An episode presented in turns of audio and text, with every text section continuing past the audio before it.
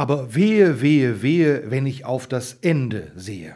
Haben Sie diesen Vers erkannt? Er stammt von Wilhelm Busch aus seinem Buch Max und Moritz. Diese Geschichten erschienen erstmals am 4. April 1865.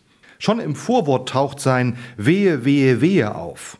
Bevor Max und Moritz ihre Streiche mit Witwe Bolte und Co. treiben, wird ihr böses Ende vorweggenommen. Das Wehe, wehe, wehe, wenn ich auf das Ende sehe, kommt mir oft in den Sinn. Da sehe ich eine ungute weltpolitische Entwicklung und erahne das böse Ende. Ein anderes Beispiel. Auf der einen Seite Wasserarmut und das Geschäft mit Wasserquellen in Afrika auf der anderen Seite.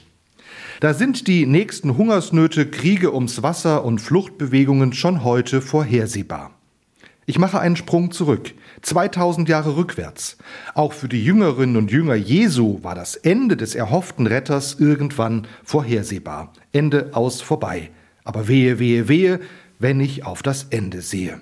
So haben womöglich auch Zeitgenossen Jesu gedacht. Doch dann erleben sie, nach dem Karfreitag zeigt sich, dass es nicht das Ende ist. Am Ende steht nicht der Tod Jesu, sondern seine Auferstehung. Eine Weisheit bringt es so treffend auf den Punkt. Am Ende wird alles gut. Und wenn es nicht gut ist, war es noch nicht das Ende.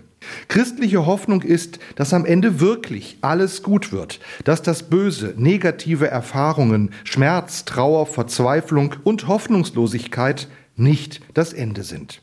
Die Katastrophe des Krieges ist nicht das letzte Kapitel.